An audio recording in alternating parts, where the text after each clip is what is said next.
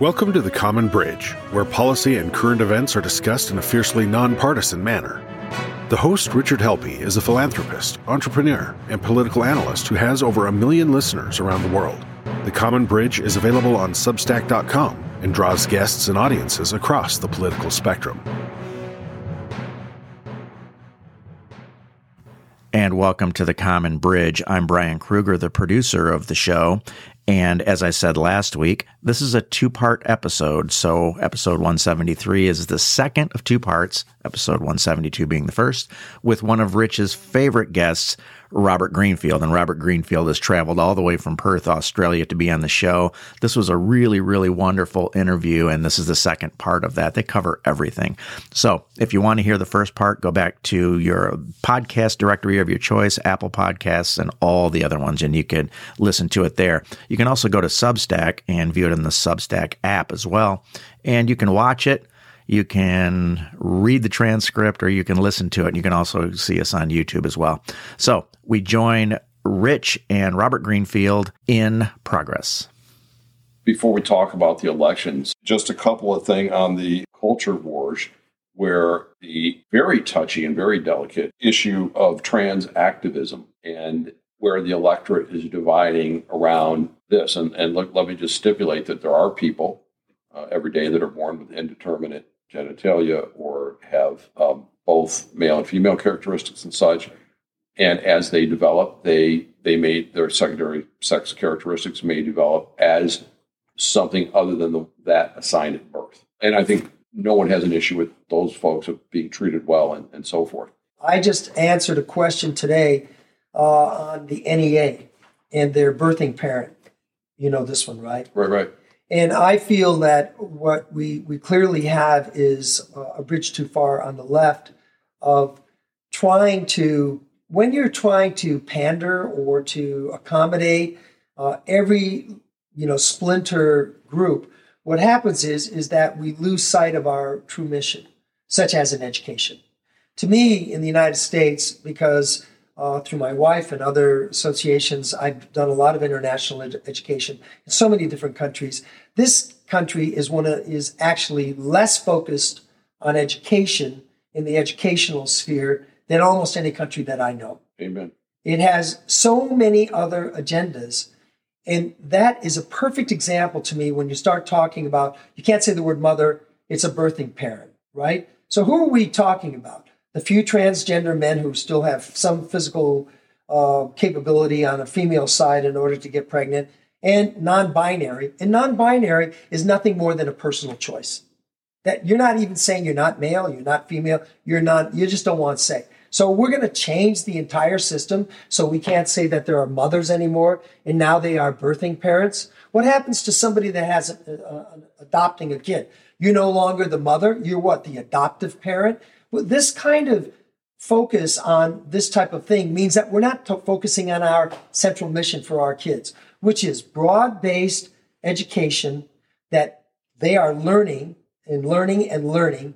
And then as they get older, they can specialize, whether it's a trade, medicine, so on and so forth. You can specialize. But I believe, honestly, what we're doing is we're moving away from what keeps the United States on top. We cannot win at anything if we're sitting there and arguing constantly about the transgender rights of a few athletes, which, by the way, now uh, several organizations have come out and say they have a disproportionate advantage, so they can't be in the Olympics. Well, you think the Olympics, of course, they want to be inclusive. So they're saying, well, men who are now women, they have too much testosterone, so they're, we're not going to allow them to compete in certain areas. What does that say to you? It seems to me that the whole transgender rights issue has been blown out of proportion.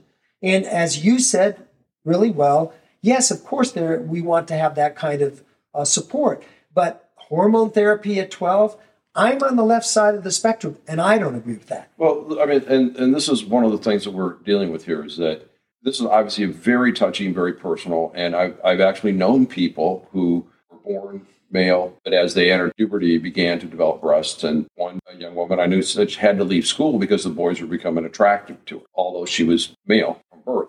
So that does happen, and we do need to have compassion there.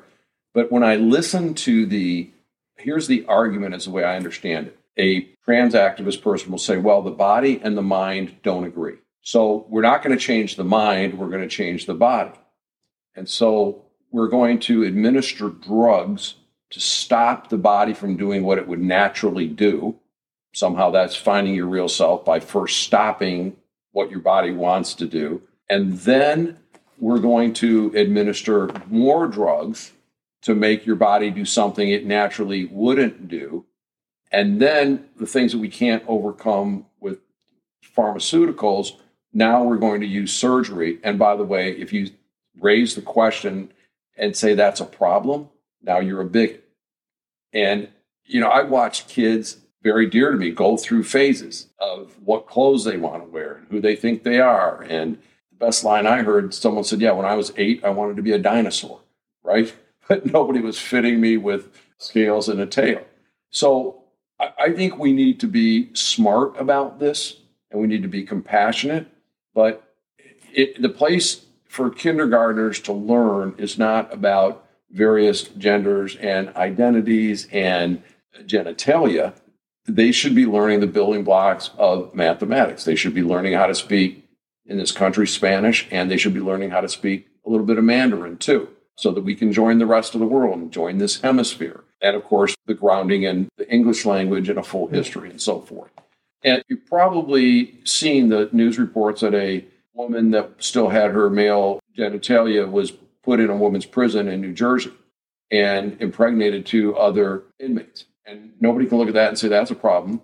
And if the line doesn't get drawn someplace, when your daughter goes to college and is assigned a roommate, and the roommate says, Well, I identify as a female, but is still very much physically a male, then what? So we've got to think this through. Yeah. There's always something that comes out and I got look. I got a lot of vitriol and uh, uh, I don't want to call it hate mail, but people that weren't happy about suggesting that we can maybe get to energy sources that aren't going to put CO two into the into the air.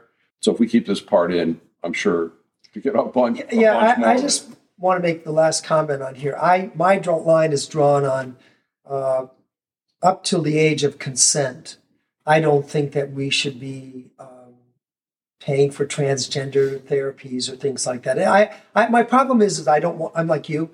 In for a certain age, I don't think kids can make uh, an informed choice until they are a bit older. Okay. Yeah, and we should be kind to everybody. And if they want to make that choice once they become an adult, God bless them. Okay, that's that's up to them. Um, but there, it, there's a lot of fluidity when we're all were you know teenagers we there was people trying different you know some people were bisexual for a while. Then they're now they're hetero. So on and so forth. But there's a very different thing than taking drugs as you noted to start changing your body which most cases is permanent. And i'm not so sure a 12 year old or a 13 year old is ready to make that uh, life uh, choice. That choice can be made uh, later on. Um, anyway, that's my my feeling about it. I also feel that it takes us away from, as you've said, uh, kind of like what is our purpose in the schools. In particular, I don't like the schools having to get be the battleground for all of these issues when really I think edu- it it depends basically on how you look at schools. I don't look at schools as being the place that we dump all of our problems, then try to solve our problems in the school. I, I don't I don't think that's the right approach. I think the right approach is that we need to focus on learning, inclusivity, all the things that you say, but not trying to make it into the culture and social wars. In, indeed. And uh, we need to equip young people to become productive adults. And, you know, I don't, I never knew anything about the personal life of my teachers because I just didn't care. They were there to teach me to read and you know to behave myself, and they were successful in half of that. So I was grateful for that.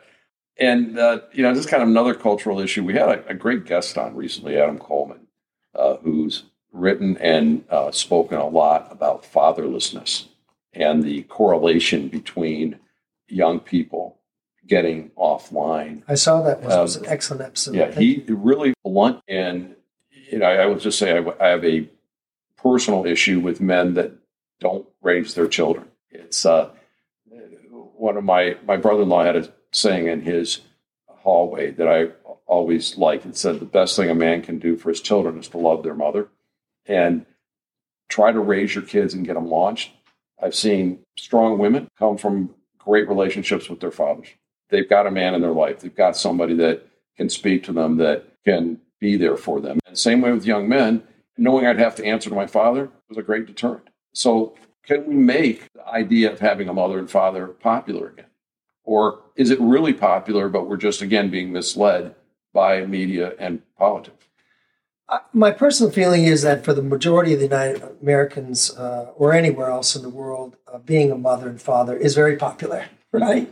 I think it's really good. I think that there has been a, a number of uh, social and legal um, policies where fathers have been separated from um, from the, their children, and I I don't think that we have done a very good job at repairing that. We have done some. We you know less incarceration. That's a, that's yeah. a huge part. There's also a whole series of regulatory things of if the father is present, then people lose certain benefits, and, That's and on, yeah, yeah, on and on and on. So I think that uh, to answer your question, I think that we need to, if the Republicans uh, are very serious about being pro-life, they need to also be pro-fatherhood. They need to be pro-family. Um, these kinds of things, and they need to put uh, measures behind that to, you know, if they're going to have babies it's not just, well, you got to take care of them. No, there's got to be a, a, a, complete change in attitude uh, from a societal attitude to more to what you're talking about. Yeah, I'm, I'm the same way, you know, uh, no different than you. Like my father, you know, you don't talk back to your mom. You don't do this. You don't do that. There was a lot of don'ts, but on the other hand, I taught that to my my son. Right? You don't disrespect your sister. Definitely not your mom. You know these kinds of things. Now, if you do that intergenerationally, you get kids that are much more uh, refined, inclusive. They're much more successful because they accept women more into their, you know, into the workplace, their lives as executives. They don't just say, "Oh, it's got to be a man," otherwise I don't respect. There's a lot of really fantastic things that come from that, and there are tens of millions, I don't know, 100 million people in this country that believe in that, but we don't actually talk about that as a society. So, and I'm sorry to say, I don't think the Democrats are going to do this. Well, we've had we've had two things that that that we, that we could do that we're not doing. First of all, child tax credit. That's widely popular. Use the tax system to say, look, if you're raising a child, we know you need extra resources. Great. I, am all for that. Also, you know, that maybe that time we're spending teaching various fringe theories, we maybe spend time teaching someone how to be a good parent, how to be a good mother and father. So the, you know, use the tax system, use the education system. That's all going to come down to elections and the media. And so we've got a, the midterms coming up. In fact, the primaries for Michigan are tomorrow. We're recording this on August 1st. Really interesting. Any take on the primaries or the midterm? And, I, and again, I granted that you're coming yeah. from Australia by Singapore, by Budapest, by Toronto, by Detroit. I think that the uh, history is um, a good uh, lesson here. Definitely, the Democrats have a, a major problem. They'd have a major problem even if they had a wildly popular president. Obama was popular, and he had the worst uh, midterm results in I don't know 50 years, right? Yeah. Um, partly, the Democrats are not very good at uh, touting their own horn when when they do something right. Um, they are continuing always. Let's go farther. They don't know when to stop right? Kind of thing. So I think the Democrats have a, uh, a PR image problem on top of the fact that party in power always has a problem. That's one thing. I think on the right hand side, um, there has been some movements, uh, such as the you know end of Roe v. Wade, um, that give the Democrats some hope. Okay, kind of thing. I'm happy to see we're less culture wars right now. I, I'm hoping that uh, I think the Democrats are making a massive mistake to back any kind of Trump Trumpian uh, candidates to order to get their guy in because the Trump guys are too extreme. So therefore, they will get elected even if they're not that strong. I think that this is a really bad idea. I honestly believe right now that the politics in the United States are not toxic; they're more silly. right? Yeah. When you have a you know Trump trying to figure out which one of nine candidates in Michigan he's going to back, and one day it's this guy and that guy I think is really nice, you know, kind well, of thing. Well, here's what here's Trump's stick. Again, it's all about Trump and Trump's brand. What he's been doing in congressional races, Senate races, and governor races, and here in the state of Michigan with the Michigan primary, he looks and he sees who the likely winner is going to be. And then he says, I'm really looking at them hard. And he offers his endorsement. And then within minutes, there's ads up with the candidate and Trump. And Trump's actually bigger in the more in the foreground. And I'm like, wait a minute, how did they produce that ad that fast? How come Trump's so prominent? How come it's on all these channels? Now, I don't know this as a fact, but I'm kind of connecting the dots and I can see, oh, all right, I'm going to offer you my endorsement, but here's what you're going to do. You're going to go up on TV with this, and I'm going to be prominent here and whatever. And it's all back down to it's Trump. Then Trump's it's gonna, fundraising. Yeah, and, and it's going to be, and Trump's going to be able to say, look at all these candidates I endorse that won. I'm still a big player. And what I've advised the the, the uh, Republicans to do, dump Trump. Just have a little backbone and, and say, you know what, you, you're a losing candidate. Go away, and we're going to go on about our business here. I'm going to ask you a question about that in just a second. Okay, ask it first. But but first, I want to answer your other question. I think that the Democrats are going to lose the House. Um, I don't think it's going to be a landslide. I think it'll be about a 20, 25 seat majority yeah. by the Republicans, which is about a 30 to 40 swing, you know, kind of thing.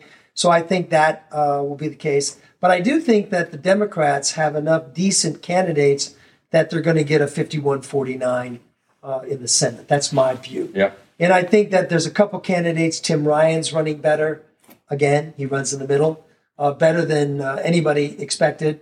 Uh, Trump, J.D. Vance, you know, that's not necessarily a good thing. Of course, the core guys love him, but the other people are like, the guy's a little bit too extreme in, in certain ways. So I think the the uh, what's going to happen here is if the Democrats run to the middle, um, I think that they can possibly hold the Senate. I'm predicting 51-49 if I'm wrong, I'm wrong. And I think a 25 to 30 uh, uh, uh, majority for the Republicans and the congressional side. What do you think? Well, I, I look at I, what I think is, is very simple. We should all be happy that the government is balanced that way and that they would maybe be working for us. But I think some of the votes going to come down to hey, you're a reasonable Democrat, but you're going to do what Nancy Pelosi tells you to or you're not going to get campaign cash and you're not going to get on the good committees. And similarly, Kevin McCarthy on the Republican side. So if we were not in this really pre Civil War partisan battle, great. 51 49, either way. 20 seats here, 20 seats there, either way. My district got redistricted. And I was aligned with geography to my west, where it was a very conservative Republican. I mean, basically what they call so-called safe seat. Now it's more realigned to the east, and it's got a middle of the road Democrat. And I think Debbie Dingell seems like a reasonable person, absent the fact that we're in this partisan war. All right. I mean, she'd be a great person to be an independent. She needs to retire. Well, no, she's not that old. Uh, it, I don't. I don't think. And and, and actually, the Republican candidate um, is uh, quite good too. So we'll see what happens. I think though that gives to um, when there's been a non-gerrymandered type of uh, approach, like Michigan. I thought that was a really good approach. Right. When you have extreme gerrymandering, that of course changes uh, things uh, significantly. This is not the place to talk about it, but I just think the results are the results, and I, I think that um, is going to be the case. Now, I want to ask you the big question. All right. Um, will the Republican Party um, dump Trump? Will that be gradual? Will that be just a groundswell of a DeSantis, who is the clear front, front runner right now? Or what do you think is going to happen? Well, I don't know if they will, because the Republicans' ability to self destruct is legendary. They need to. And it seems like they want Trump to go away, but they don't want to have to actually do anything about it. And look, Ron DeSantis has proven to be a great governor in Florida. Everything they throw at him, every smear that they do, he just beats it back like, well, here's what the data says. DeSantis is a candidate. Mike Pence, who is a quiet guy, I've had a chance to meet him a couple times. He's got experience as a governor, he's got experience in the House. I think you're going to find at the end of the day, Mike Pence was the adult in the room. And when Trump was careening and bouncing off walls and ordering Diet Cokes, it was Mike Pence that was calming things down. They've been talking about Mitt Romney again. And of course, Romney is hated by the extreme end of the Republican like Party. he, Mitt Romney was a capable governor. He was a good businessman. He did a great job with the Olympics. He could actually manage things. Nikki Haley, great governor in South Carolina, got her international credentials furnished with as ambassador to the United Nations. And at one time, she was crossways with Trump, and Trump said, "Well, she's confused." Nikki Haley was out that afternoon saying, "No, I'm not confused. I know what my job is and what my role is." So I think there's another great candidate there. So I, I think that the, that the Republicans are not necessarily a Ron DeSantis party. I, I think they've got people there, and I, I also often ponder, okay, what will the Democrats do? And you know, Joe Manchin is a kind is a centrist Democrat, and he speaks very articulately, and he he'd probably be a very strong candidate. Now, here's the question to both parties: Will the primary system hmm. allow us to get good candidates? Because the primary system for both parties is hideous. At least the Democrats are smart enough to tell everybody go away. Here's who we're going to pick.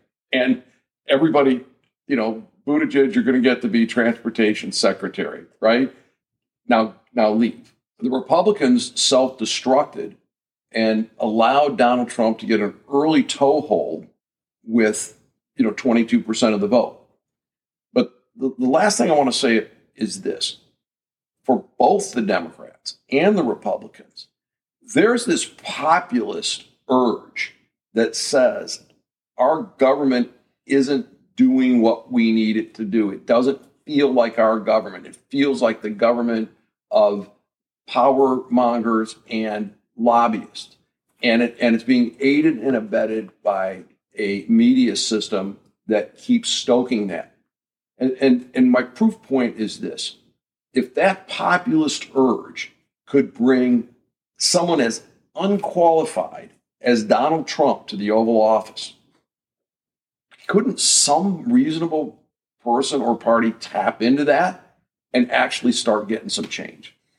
Well, my answer to that is I, I, don't know if you know it, but there's a new party called the Forward Party. Oh yes, yeah. Which let's not Andrew talk about Yang, that. yeah. That'll last about ten minutes, you know. Um, but I, I, on the Democratic side, uh, Democratic Party side, um, they do not have the lineup that the Republicans do. Mm-hmm. Uh, if you really winnow it through pretty fast in terms of people who are actually successful, it comes down to people like Gavin Newsom, um, hated by a lot of people, most populous state. Um, but if you want to also, on the flip side, say on the other end, I don't believe that Kamala Harris is electable. Okay, she's just she didn't make it even to the first round last time. So the Democrats have not really got a, a centrist, uh, a lot of centrist candidates that would be broadly appealing. Uh, you mentioned about Biden being in his basement. Biden was not elected because he was Biden. He was like the safe choice that everybody said, we kind of know this guy and we don't want Trump, right? I agree. And so uh, when the Democrats uh, come up with a candidate, they're going to have to have way better than that uh, next time. My personal prediction is, and I've heard some great uh, combinations because on my my thing, uh, I think DeSantis has the uh, inside track. He's also um, he looks kind of like you know a regular guy. He's got a little bit of ruddy complexion, you know, and he, as you say, he stands up and he he takes the blows and he pushes right back, you know, kind of thing and he's always surrounds himself with uh, a coterie of people so that he's got kind of like a, some experts around him. That that's an impressive approach. I think some of the other candidates that you're talking about. I understand Mike Pence. Uh, my sister lives in Indiana. Um, there are people who felt in Indiana that he was too extreme on the right side. Sure. But now that uh, Supreme Court is all, already over there, that you know Mike Pence is not that far to the right. Okay, and he was an adult in the room. It would be interesting to see Mike Pence as a candidate. I think that DeSantis would be more successful as a candidate, primarily because it's another generation. Uh, he's also a veteran that was uh, successful uh, in the military. Um, again, he's a strong guy. Um, he kind of is like uh, Adam Kinzinger, but a little bit more, you know, gravitas. Yeah. So DeSantis at the top of the ticket, top two candidates for vice president. Well, if you threw in there um, Nikki Haley, then you're going to win because then you've got yourself uh, a woman of color. You've got DeSantis who protects the Christian uh, part of this because Nikki Haley is a Sikh after all, right? I don't think Nikki Haley can win because ultimately the evangelical they cannot support a non-Christian at the top. Enough of them would would uh, not be there. But as a number two, in DeSantis is young. Uh, you know, the chances of him having a problem with his health and office are minimal. You know, unless he somebody took him out or something like that. And I think Nikki Haley is a great number two. Kristi Noem, absolutely not. Nobody gets selected from South Dakota, you know. And I think that the other thing with, uh, as you said, she's burnished her credentials. Uh, Nikki Haley along the way. So I think that is a clear winning combination. Yeah, Tim Scott, maybe. All right, as we're nearing the end of our time, Robert, real quick on the Democrat ticket for 2024, if you have a view, and then anything that we didn't cover today that you'd like to make sure we talk about. Um, my personal feeling is that the the Democrats need a white male at the top uh, in order to keep the large part of the vote. Uh, I'm not being racial about it. Uh, Joe Biden got 61 percent of the white vote. Okay, and that those people vote. So I think a Gavin Newsom, who is uh, photogenic, um, or if you could find somebody else. I like Joe Manchin, but I think the progressives would just vilify him and they would walk out on him. They won't walk out on Gavin Newsom. So I think Gavin Newsom at the top. Um, I think yeah, a, um, a, a woman, uh, a white woman, as a number two. Uh, could be a Gretchen. I don't think Gretchen is got God the. forbid. Well, I'm just throwing her name out there. It needs to be, um, I think, a governor. Uh, there's not that many. Uh, You don't, you don't have Cuomo's not in the mix here anyplace. I don't think Como can be in the mix, and the reason why, not because he's not smart enough, is just that he is pissed off too many people. Yeah. Yeah, I may write a. Uh, th- there's one race that I may be vocal about. One race that I, I feel strongly about is Michigan governor. I just want to put it like this: I think that the current governor we've got has to go, and it's really it's about ethics and leadership. Is when you're giving 10 million people directives, and you ignore them yourself. I know people who had elderly relatives die in nursing homes that couldn't visit them, died without a hug last eight months of their life. And we were told not to go to Florida because everyone down there's dying was a lie, but we were told that by our governor. And we were told, don't travel. And this governor travels to Florida to visit her elderly father. When the only answer was, I'm sorry, Dad, I've just told 10 million people they can't do this. And then it goes on and on where you couldn't buy tomato seeds and so forth. But this governor needs to go. She can't run on her track record, and the ethics have been horrible. Again, that's I think she's an intellectual lightweight, also, personally. I, I really do. I think she had a great background, her family's great background, but she's not at that level. But anyway, you and I understand what you're saying. And I, uh, since I don't live here in that that type of Boris Johnson was kicked out as uh, you know prime minister in England for this kind of thing of for bad hair, though, right? terrible hair. But um, just about any subject that we have not covered, this is um, my chance to be able to say to everyone in the United States and beyond. Actually, I think um, we are stabilized, even though people feel that we are not. Uh, I think that Biden has been a stabilizing force with NATO, with uh, various cooperation around the world. Uh, he's Biden is clearly a uh, transitory, uh, you know, transitional pe- um, president. I don't want him to run again. Um, I think that um, it's easy to pick on anybody, whether we picked on Trump walking up the stairs and couldn't hold the glass, or Biden, whatever thing he's doing. the fact is, uh, these guys are in their 70s. Biden's about to be 80. Um, that can't uh, happen in the future. The flip side is, and we didn't talk about economics, but I don't think the U.S. economy is in bad shape at all. Okay, they did pump too much money in. It did have uh, cause inflation. Fed realizes that. I think they're dialing it back. The three quarters, three quarters. I think that we are definitely okay. If you look around the world, there's no economy that is more dynamic uh, than the U.S. economy. Every single person I know outside the United States, all, uh, other than the Chinese, by the way, they all say, you know, never count the U.S. out. The U.S. has got uh, the best tools, and we have the global reserve currency. Indeed. Bitcoin is not going to blow us away. Okay, so I think I think that my statement to everybody here is that uh, things are not that bad at all. I think that uh, I would love to see a moderate uh, movement away from the what some of the left is doing, which is way too much money throwing into the economy. It was a bad idea. I think we should be more issue fo- focused which has actually happened, whether it was infrastructure or chips or even a family leave act or something like that. I think we do better that than the cornucopia of X trillion dollars. So uh, my takeaway message is thank you very much for inviting me. I think that I think it's important for me to say to everybody, uh, Richard Helppie and his uh, offsider here, videographer uh, Brian Kruger, do a service to this country, and they constantly bring on uh, terrific guests, which is a little bit to the right for me, but that's okay. And we remain friends, and I want to thank you for inviting me. Great. Thank you, Robert. So we've been on the Common Bridge today with one of our favorite guests, Robert Greenfield, who's traveled literally halfway around the world to be on the Common Bridge. Common Bridge, of course, is at substack.com where you will find our columns, you'll find video, you'll find podcast access, our magazine, and more. So please join us there. Go to substack.com, put The Common Bridge in your search engine. For those of you that like to listen, we are on every podcast outlet. Of course, the transcripts of the podcasts are available at substack.com. Be a paid subscriber or a free subscriber, YouTube TV, and of course at Mission Control Radio on your Radio Garden app. And with our guest, Robert Greenfield, this is Rich Helppie signing off on the Common Bridge.